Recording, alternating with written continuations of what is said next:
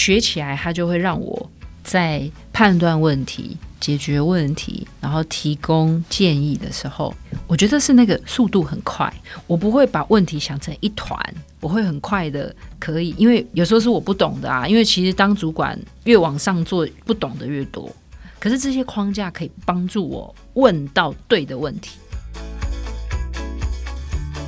旅行家，旅行未来，大家好，我是 Jen， 欢迎收听由 Yourator 数位人才媒合平台所制作的 Podcast 节目《职涯旅行家》。我们都知道工作当中要挑选重要但不紧急的事情来做，但实际的职场现况经常有各种重要也紧急的任务，但身为工作者的我们应该如何用聪明的思考方式在最短的时间内找到正确的方法，快速解决问题呢？今天非常荣幸邀请到经理人月刊总编，同时也是一流工作者的商业思考框架课程讲师齐立文总编，来跟我们分享商业思考框架以及他采访过100位经理人的工作心法。欢迎总编。Jane 你好，各位听众朋友好，我是经理人的立文，大家好。好，那今天非常荣幸可以跟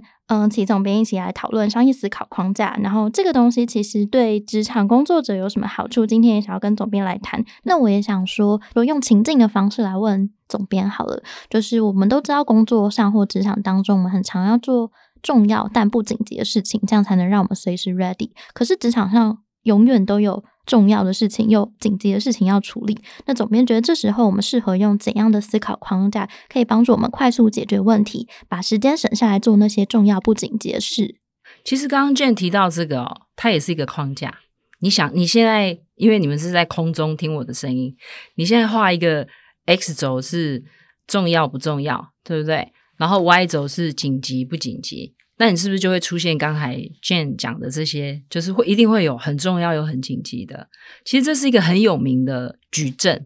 那矩阵大家就有人很多人把它用在时间管理上，但是也有你也可以用在你的人生的管理上啊。例如说如果你的人生常常都在做不重要又不紧急的事，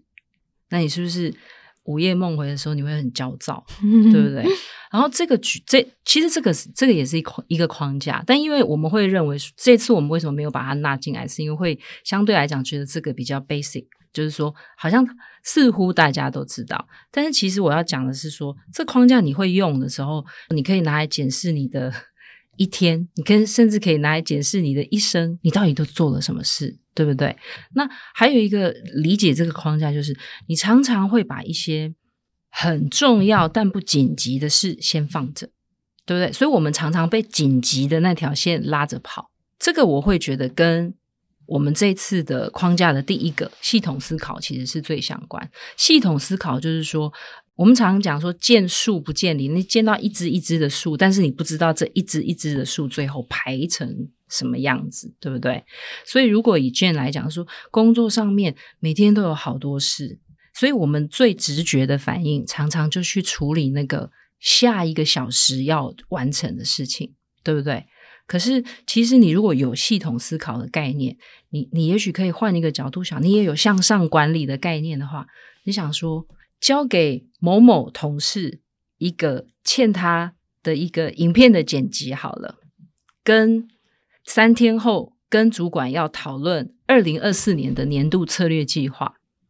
然后你觉得哪一个比较重要？这个就是你把格局拉高一点，把系统拉大一点，你就会知道说诶，也许假设我欠 Jane 一支影片的剪辑，但是也许我其实应该要花更多的时间来思考2024年我帮整个团队会带来哪一些价值，我会带来哪一些贡献，然后让我的主管会觉得说哇，你对明年度很有想法，很有规划，甚至你想出了我没有想到的事情。所以那我可能就会说诶， Jane 这个影片如果没有很急，那我可不可以先 hold 住，我先把这件更重要的事情先完成，所以它就会让你做一个取舍。所以这个就是说你在有系统思考的时候有整个大的格局。我们常常讲为什么这个人格局很大，那就是因为他可以把事情看得比较完整，他不会就是说只处理的这一边，然后漏掉了其他的面向。所以我觉得就是说，其实系统思考是一门很大很大的学问，甚至很多时候是用在生态学的理论。我们常就是我们现在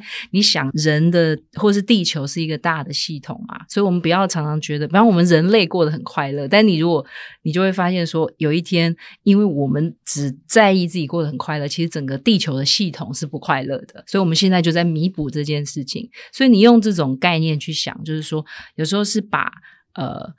所有的框架稍微想事情的格局拉大一点，然后拉远一点，拉宽一点，你就会知道说你搞不好就更可以去判断你的重要紧急。最好的判断就是不重要跟不紧急的事，那个在书里面都有写啊，就是不重要不紧急的事像是看剧啊闲聊啊，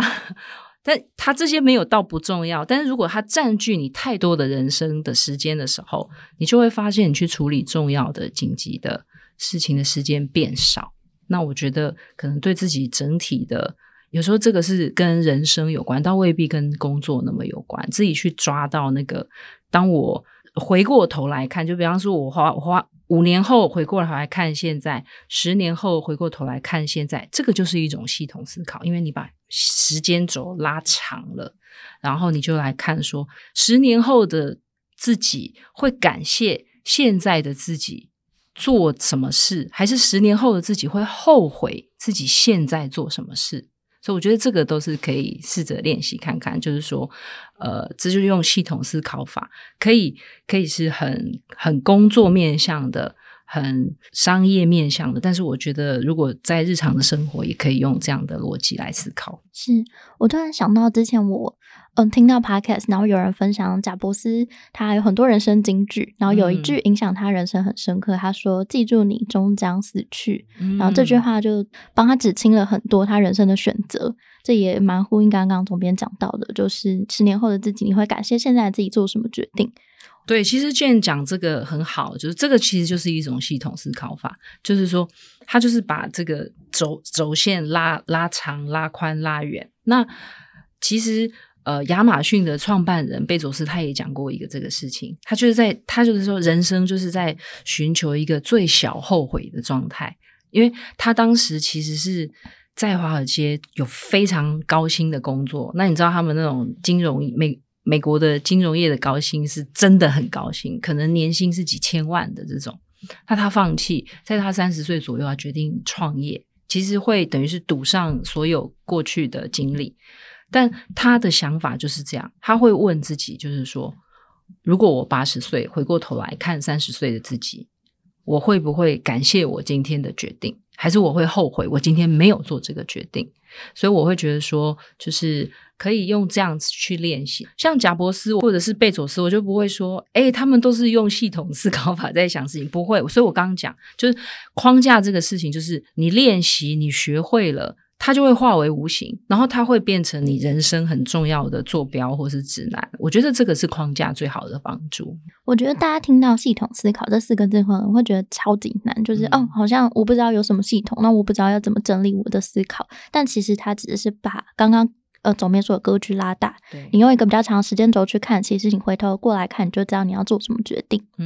好，那接下来也想要问，因为我身为一个创意工作者，很常老板真的会问说大家有什么想法，然后空气就会一片安静，这时候真的很紧张。身为工作者，我想要问总编，在这种时候我们应该要去怎么思考才能提出比较有创意的想法呢？我觉得这个有2种办法，一种就是说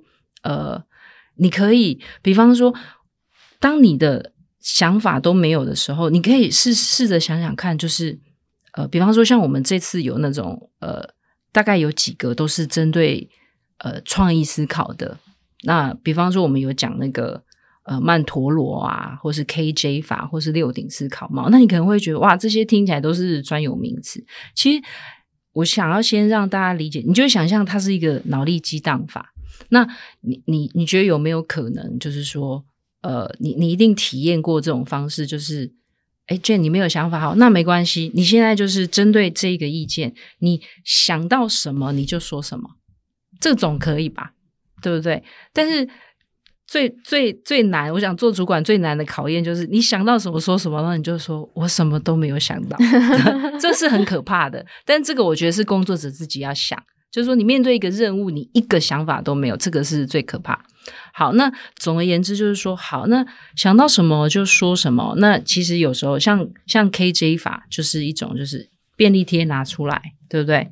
好，你就算你只写出一张也没有关系，有的人会写10张，有的人会写8张，然后我们就把这些想法汇整起来。所以我会觉得说，面对没有想法这件事情，先排除那个恐惧，因为像 KJ 法就是叫你想到什么就说什么，脑力激荡法也是这样，就是想到什么就说什么。所以我会觉得有时候你会想说我完全没有想法，其实应该先破除自己的心魔，就是说因为你不可能没有想法，你的头脑也不可能一片空白，对不对？所以你会说我对这件事情没有感觉是因为什么，这也是一种想法。那这个就是六顶思考帽里面讲的，有时候就是有正的意见，有反的意见，有好的意见，有不好的意见，所以都是这种。所以就是说哪怕是你没有想法，但是因为你想不出来原因，你会说我很无感，这搞不好也是一个意见，对不对？为什么这个任务会让大家无感？为什么这件事情会让大家无感？说不定诶，大家就可以针对说诶，这个无感为什么？我推出这个产品，我们的团队成员里面有一个人是无感的，那我们来讨论为什么他会让大家无感，那什么事情会让大家有感，它就是一个引导的方式。那比方说像曼陀罗，它其实你就把它想象成一个9宫格，对不对？你就先试着想，就是比方说你就先写一个核心的概念，就是我没有灵感怎么办，对不对？那你就去想象，好，你再往外长，就是说我没有灵感，那我会问你说你现在对于，假设我说 Jane 你觉得你都是一个没有想法的人，那我就用引导的方式，就是那你觉得你要透过怎么样的练习，或我作为主管可以给你什么样的引导，可以让你慢慢培养这个能力？那你可能就会说出1个、2个、3个，对不对？所以那你就再慢慢的往外长，比方说你就说老板我希望你可以送我去上课，对不对？那上课这个你又可以展开，是你是要去上一般的课程呢，线上课呢，还是线下课呢？比方说参加我们的线上课，对不对？有10个思考框架，还是说我想要有资深的同仁可以带领我？光是我没有想法，然后我希望有人教我，那我希望有人教我又可以展开有好几个可能性，对不对？是不是公司让我去学校再上课，或者是有可能是诶我离职，我是不是再去进修，我是去念研究所等等。就是那你就说诶念研究所我又可以再去想说，那现在念研究所会不会中断职涯？我有钱吗？念研究所等于会有更好的薪资或是 title 吗？你想这个就是曼陀罗，它就是会一直展开。所以有的人就日本有很多职棒选手，他们也用这个，他们去规划他的人生目标，对不对？比方说30岁以前要买房，你就再展开，它其实就是你把它想象成一个又一个的9宫格，一直展开出去。我30岁要存100万，光是这个再展开一个9宫格都有很多很多的方法。所以我觉得就是说关于这个创意思考者，就是说我没有想法，光这件事情根本就不用担心，因为你总是有感觉，只要你有感觉就可以说得出来，说得出来我们就可以用曼陀罗法，用 KJ 法，用六顶思考帽去让这些想法做延伸。那这个在团队很好用，个人也很好用，因为你就是自己想我现在是一个没有想法的人，它可以展开很多面向。你还可以想说为什么我是一个没有想法的人，然后你就去想我是不是很怕在公众发言，我是不是很怕觉得大家觉得我是笨蛋，对不对？我是不是从小就是一个很胆小的人？这你也可以做一个自己心灵跟自己的咨商哦。所以这种工具都很好用。所以希望大家这次在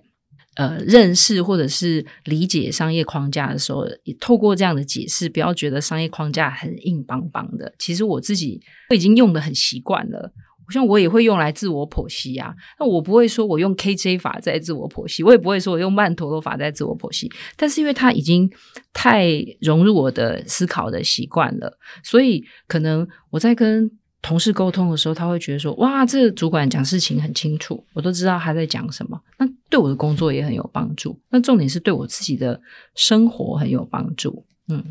那刚刚总编提到这个创意思考法，它其实是不断的发散去把问题一直不断的扩张，但是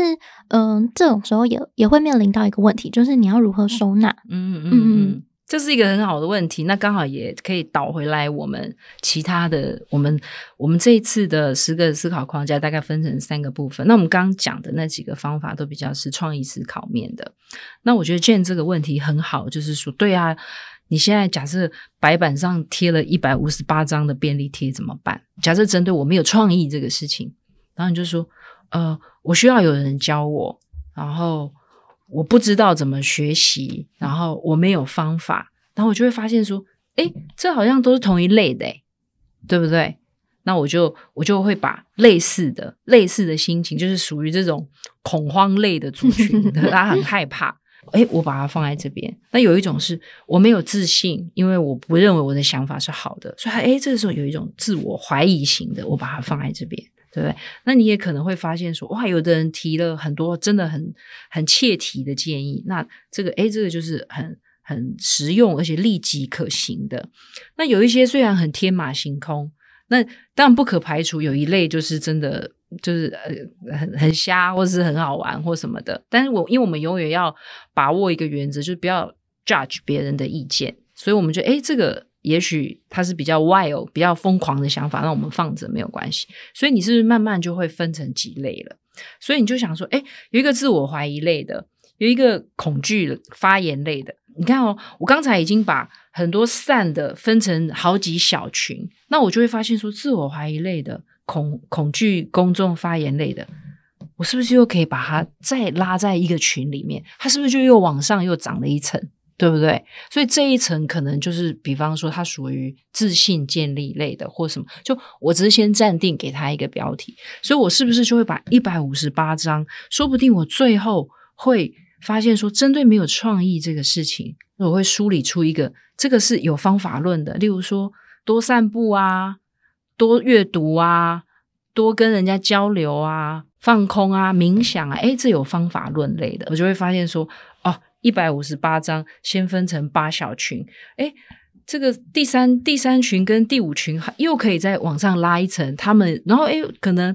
我发现最后只有3群，那是不是渐渐的其实就画出了一个金字塔法？然后你就会发现说，好，如果我是主管或者是同事说，诶，针对同仁在会议里面常常沉默没有想法，我发现他们大概有3个方式需要就是协助，我用了 KJ 法，我用了系统思考法，我用了金字塔法，我最后觉得说我的团队的人对于不敢在团队里面发表自己的创意，或者是他觉得自己没有创意的时候，我好像可以用这样子来理解他们或帮助他们。那这种就是很多方法的综合，就是希望大家可以用这样的方式来理解我们这次的商业思考框架。我们这次推这个10个思考框架，其实我刚才在陆续都有提到哦，就是比方说10个里面就有系统思考啊，有金字塔法、假说思考、曼陀罗 KJ、6顶思考帽，这个都是我提到的。但是还有中间有一个环节我们比较少提到的，但是我觉得它也很重要，就是说它其实比较用在专案管理，每个人在组织里面都会，你就负责一个案子，负责一个计划嘛。它其实里面有一些工作的方式，最常大家可能也许已经很生活化的就是 PDCA， 像这种循环，就是 plan 然后 do 然后 check 跟 act， 对不对？你看我是用背的，现在看 PDCA 我不用再去查，对，我就是把它背下来，我就会知道说我要做一个计划的时候，我就会提醒我自己说，哇，它有那个check 这个事情很重要，我们很少做这个事，对不对？因为我们就会想了 plan 然后就去 do。 你要去理解每一个工具它有各自着重的重点，然后你要自己要更广泛的学习。比方说 plan 跟 do 你会觉得是很直觉的事，对不对？可是有的人会花太多时间在 plan， 那这种就会进入一种分析瘫痪的状态，有没有？你要写一个报告，结果我们有同事常常这样，要写一个稿子，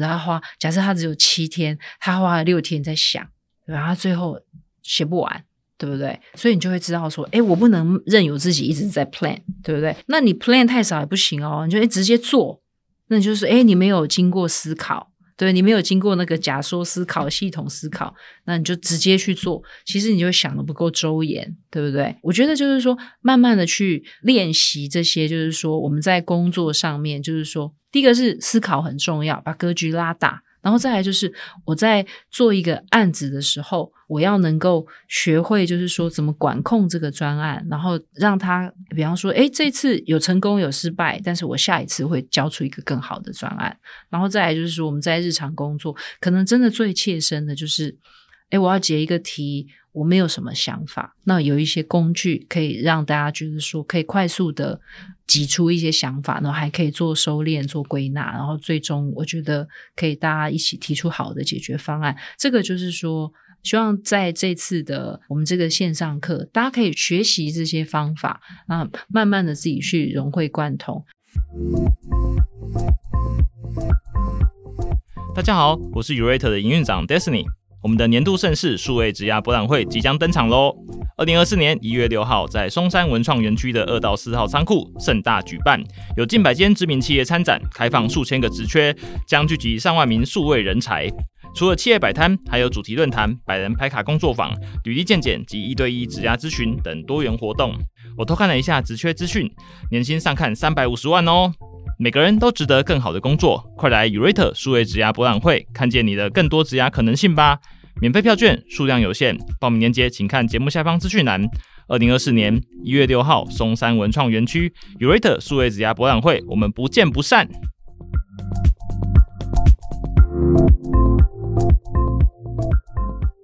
接下来也想问总编，就是我觉得现在工作当中大家面临到的问题是越来越庞大跟复杂，也有很多不管要面对主管、同事还有跨部门沟通的机会。那在这里想要把问题拆成两个来问，第一个是当我们面对复杂问题的时候，我们要怎么把问题拆解成不同的小任务，让问题顺利被拆解。那第二个问题是当我们面对大量沟通的时候，我们应该用怎样的思考框架整理我们要说的话，成功达成沟通的目的。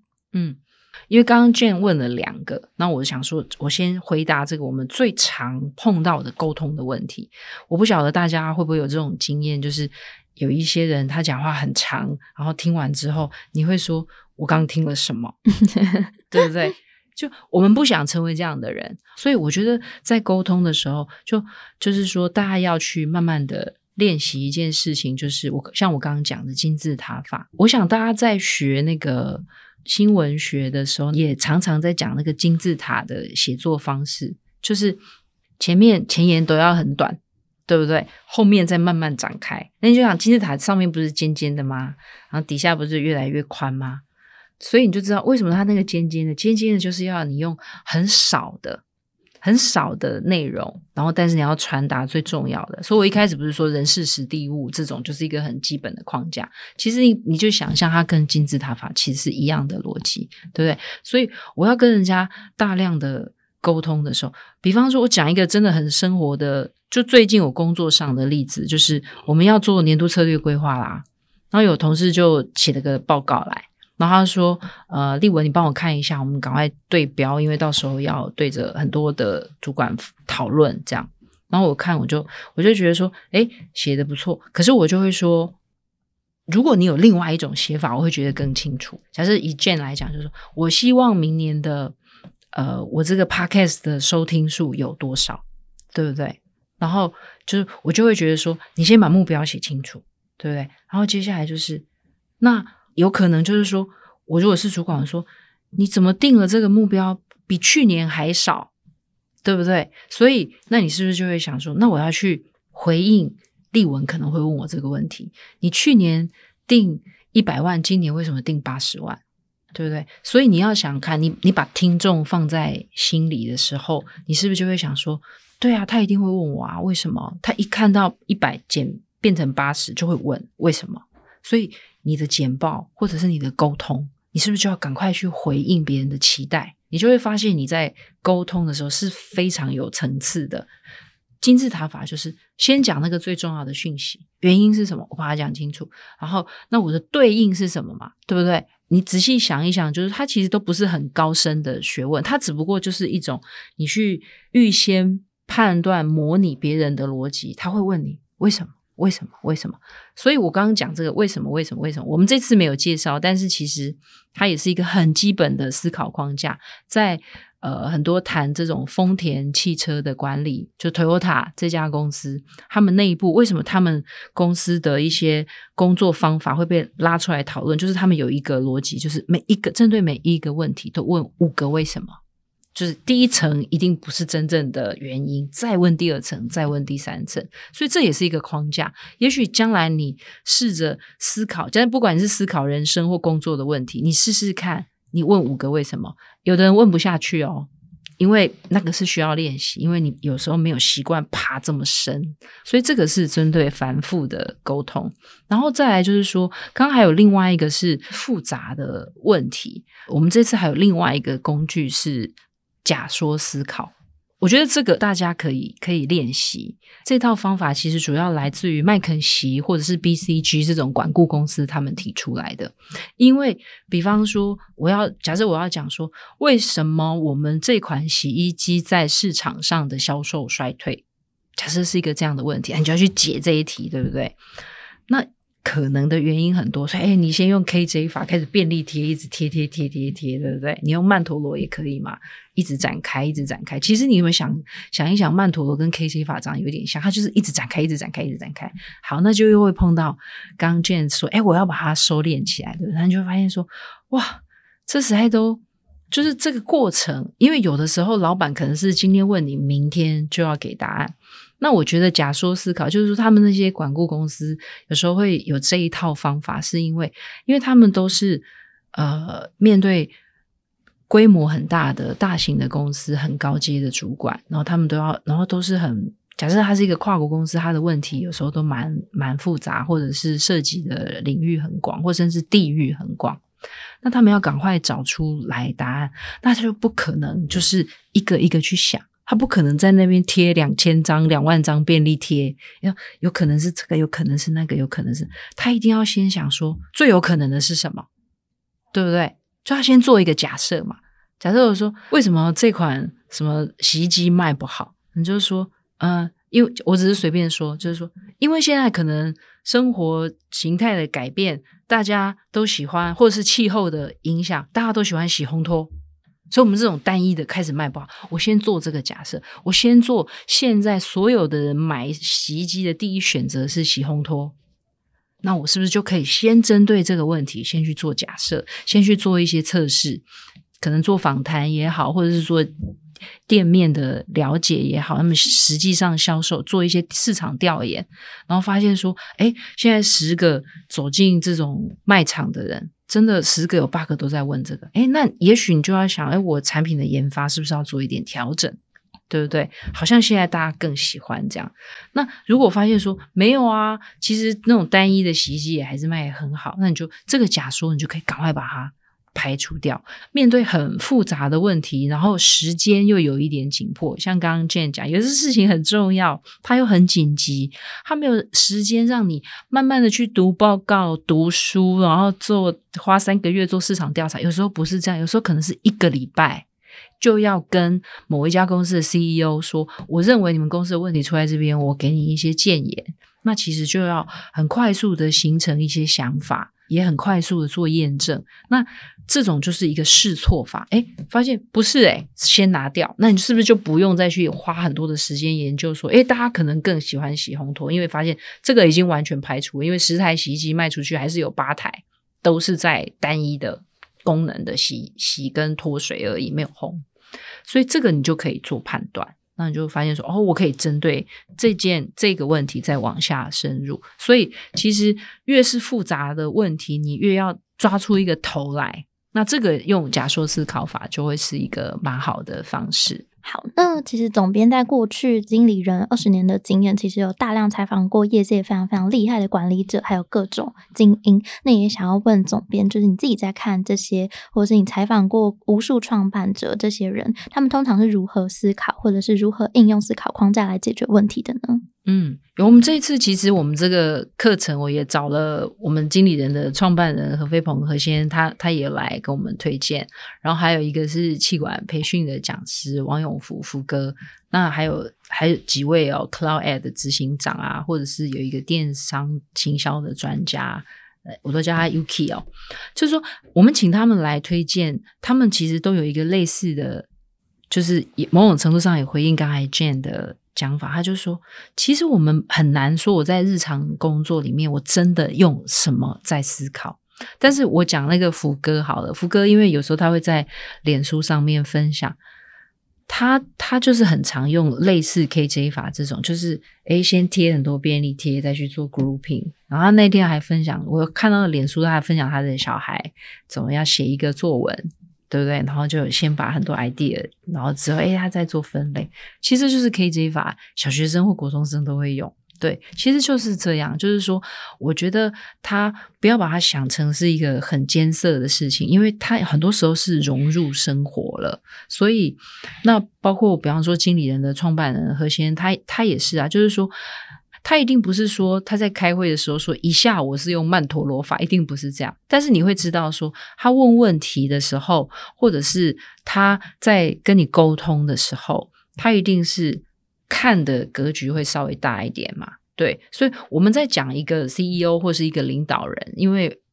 我在做这种比较高阶的采访的时候，他们大概也不会有人跟我说我现在在用什么系统思考法或假说思考法，可是你会知道说他们看事，为什么我们常说你会坐上那个位置，某种程度上你格局比较大，并不是官大学问大，而是他假设他是慢慢的坐上去这个位置，还有他的背后的一些成功的逻辑在里面。那这个成功的逻辑就是因为他们一定有一段很认真学习吸收的，那他可能就是在这些可能阅读工作经验的累积跟人的互动，他慢慢在学习这些框架，然后他有一天会用出来。所以我觉得就是说大部分的我自己在采访的过程里面，我常常会觉得有一些我采访回来会觉得说学习很多，我自己会学习很多的那种高阶主管，通常就是说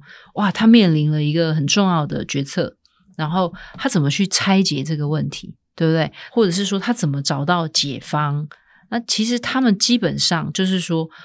我绝对不能硬把他说的话套进某一个工具，但是你可以看见他那个思考的逻辑。或者是有一些受访者，你问他一个问题，他很会讲故事，然后他讲得很清楚，就是说你这个问题是原因是1 2 3 4 5，我不会说他用金字塔法回答我，但是你就知道，因为他的脑筋里面已经有这种想象听众在你面前，要让听众听得懂，而且他已经梳理出一个逻辑来了。所以这种就是说他不但有系统思考，他也有金字塔法的思考，对不对？所以我觉得就是说不能讲成功人士，而是说我觉得抛开成功或不成功，我觉得应该是假设听众朋友可以想象在你的日常工作里面，如果你觉得跟这个人讲话很清楚很好懂，而且他每次都给你很明确的建议，或者是他会引导你再去想的更多，其实这种人他基本上就是商业框架已经用得很好很熟练的人了。所以大家可能花一点点时间去练一些基本功，我觉得这些基本功练好之后，它可以帮助你成为一个比较可以进行深度思考跟清晰沟通的工作者。那总编您自己在工作当中，您最觉得最实用的思考框架是哪一个？然后您是在什么情境之下会使用这些思考框架？我确实是很杂，因为我的工作每天都在看这些啊。我是一个很喜欢学理论的人，不管他是心理学或者就是任何领域都可以，我就是很喜欢学理论。然后我也很喜欢学工具，而且我有时候会刻意用背的，就会把它背起来，因为背起来它就会让我很省力。就我举例来讲，比方说我就很喜欢背一个框架，我们这次没有讲。但是他是在讲你在分析一个环境的时候，比方说我觉得有一个叫 PESTLE，我就是都用背的，然后跟 PESTLE 或什么的 P 我就知道哦，它是政治，对不对？然后 E 就是可能经济，对不对 ？S 是社会，我就是真的会把它背起来，而且我会花一点时间，有时候会忘记，我还会把它找出来再背一次。所以我就假设我们现在想要做一个题目，比方说地缘政治，然后我就会想说，哦，我从政治面来想，我会从经济面来想，从社会面来想，然后从科技面来想，因为我很喜欢写白板，我就去把这个框架画出来，说，诶，我们还想一下政治面有什么影响，对不对？然后L 可能是 legal， 对不对？哎，法律面有什么影响？就是我假设我不用这个 PESTLE 的架构，我就说我们来想一下政治面、社会面、经济面、文化面、科技面什么，大家也会觉得说，哎，你怎么可以那么快抓出？就是你怎么可以好像起承转合你就抓出来了？可是那不是什么秘密啊，就是因为我用背的啊。对不对？就像行销 4P 一样，我说我也没有学过行销学，但我就把行销 4P 背起来，对不对？可能很多人知道行销 4P， 但他可能不能立刻讲出来，但我是逼自己用背的，所以我就听一听，我就会说，诶，那你这东西要在哪里卖，对不对？通路啊 promotion， 对不对？诶，你这东西你怎么定价？对，那可能搞不好定价我还会去学很多的框架，就是它是可以怎么这样定那样定的，学起来它就会让我在判断问题、解决问题，然后提供建议的时候，我觉得是那个速度很快，我不会把问题想成一团，我会很快的可以，因为有时候是我不懂的啊，因为其实当主管越往上做，不懂的越多，可是这些框架可以帮助我问到对的问题，然后我在问的过程我也在学习，我也在跟我的同事学习，然后那我就会一边想，哦，原来是这样，原来是这样，原来是这样，那我可以怎么样在里面抽丝剥茧，可能我说，诶，那我们要不要用这个假说思考法来想一下，就是会不会先不是这个情况，会不会是这个情况，那我们先试这个情况，先假设是这样，那你先去测试一下。所以我觉得很难回答Jane这个问题，就是我觉得什么思考框架是最好用，但是我会觉得说我自己的工作的哲学是这个思考框架是越多越好，而且你最好用背的，然后背起来有一天因为你太常用了，你就不用，你就会觉得说因为太多都混在一起，然后其实慢慢会找到自己的工作哲学。 刚总编在讲就是您刻意把思考框架背下来，然后让自己很省力，就让我想到那个习惯，就是为什么我们这样生活那样工作的作者，对，他有说就是任何一个习惯之所以会养成，是因为它可以帮助我们日后更省力。对，我也想到一样的概念。那最后一个问题也想要问总编，就是您在职场上历练这么多年，也解决过各种不同的问题，有没有什么问题是您觉得它是无法被商业思考框架给解决的？那如果遇到了这样的问题，我们应该要怎么样帮助我们思考？其实我觉得就是说在这次的思考框架，我也很想要再提供大家一个想法，就是因为有的人会觉得说，因为框架就很像把你框住了，对不对？那比方说我刚刚讲说 4P， 你就会说难道行销只有 4P 吗？那你就叫我只能想这四个面向。所以其实我的意思是说，比较想象是你一张白纸，你面对白纸你就很 panic 嘛，就像我们要写稿完全都没有的时候就很紧张，但是如果我就先说，好，你的第一段开始写什么，对，好，我给你一个框架，好，你大概知道你会交出一个60分的东西，但是你一定要会破框嘛，对不对？因为你不可能，就是你会发现说不止啊，我可能还有别的啊，比方说说不定行销 4P 难道不能有 people 吗？我只是举例，就是说会不会其实也是，或是policy 难道不重要吗？对不对？或者是就是说你可以再去自己做很多的延伸，所以也就是说我没有觉得思考框架，单一思考框架可以解决所有的问题嘛，所以思考框架当然是越多越好，就是你工具越多越好，所以你就比较可以面对，就是说诶，这个不通我可以再加一个这个，这个不同我再加一个这个，所以我觉得应该是说，第一个是思考框架并不是要框住你的思考，所以当你觉得说哇这个框架好像让我走到死胡同里面，就再加一个框架，再加一个框架，让它是很多元在展开的。然后再来就是说，先有框，但是你一定也要知道说，框也会框住你，对不对？所以你也要有一个破框的，保留这个弹性。那你仔细想，我们在讲很多创意思考，基本上都是在破框。所以虽然你是在学一个创意思考的框架，可是这个方法本身是在教你破框的，对不对？所以如果我碰到一个问题，我觉得是我无法解决的，那我可能就比方说，说不定我就会开始问啊，搞不好我真的会问5个为什么，对不对？或者是我无法解决，我会发现说，我会需要集思广益啊，那我一样我还是会用到这种创意思考的逻辑嘛。或者是说，我们再去做很多的延伸思考展开，那这些其实就是说，并不是好像你一定要用一个框架来做解题的过程，而是说本来就有可能碰到很困难的问题啊。然后我相信所有的人在工作上，或者是假设你是经营者，你一定都会碰到啊，就是说，这个问题现在有一点难解。那所以这个过程是必然的，那只是说我用什么方式去理解它、思考它嘛，那我就要找到最多最多的可能性。比方说创意思考，你就不要想说它好像只能用来激发创意，它其实像我们刚刚讲的那个曼陀罗，很多人拿来定目标，很多人拿来，而且是人生的目标，甚至有的人那个曼陀罗那个9宫格的那个核心，真的就是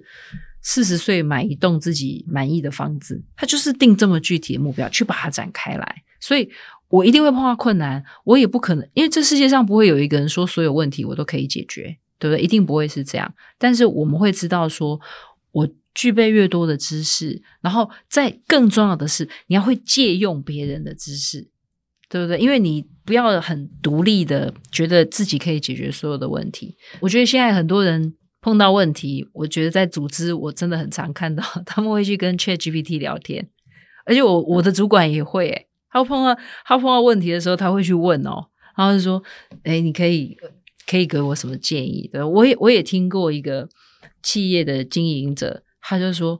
我觉得他问的问题也不错，他的问法是说，我现在碰到这个问题，如果贾博士会怎么解这一题？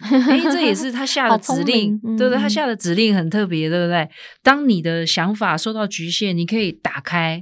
开你的框架啊。以前我们会有时候你如果不是很想要问别人，也又怕丢脸，那你现在有 GPT 你也可以问嘛。那这种都是一种多元的来源，所以我会觉得说，这次希望跟大家分享思考框架，倒不是说好像你学会了你就会解决所有的问题，我觉得倒不是，而是说我们先求一个，就是说具备一个基本的能力，它可以让你某种程度上可以做好一些预备的工作，就是你不会惊慌失措，先学会一些方法论，然后慢慢的在职场上面，就是说用比较有逻辑的工作方法，然后最终就是我希望大家把天线打开，把那个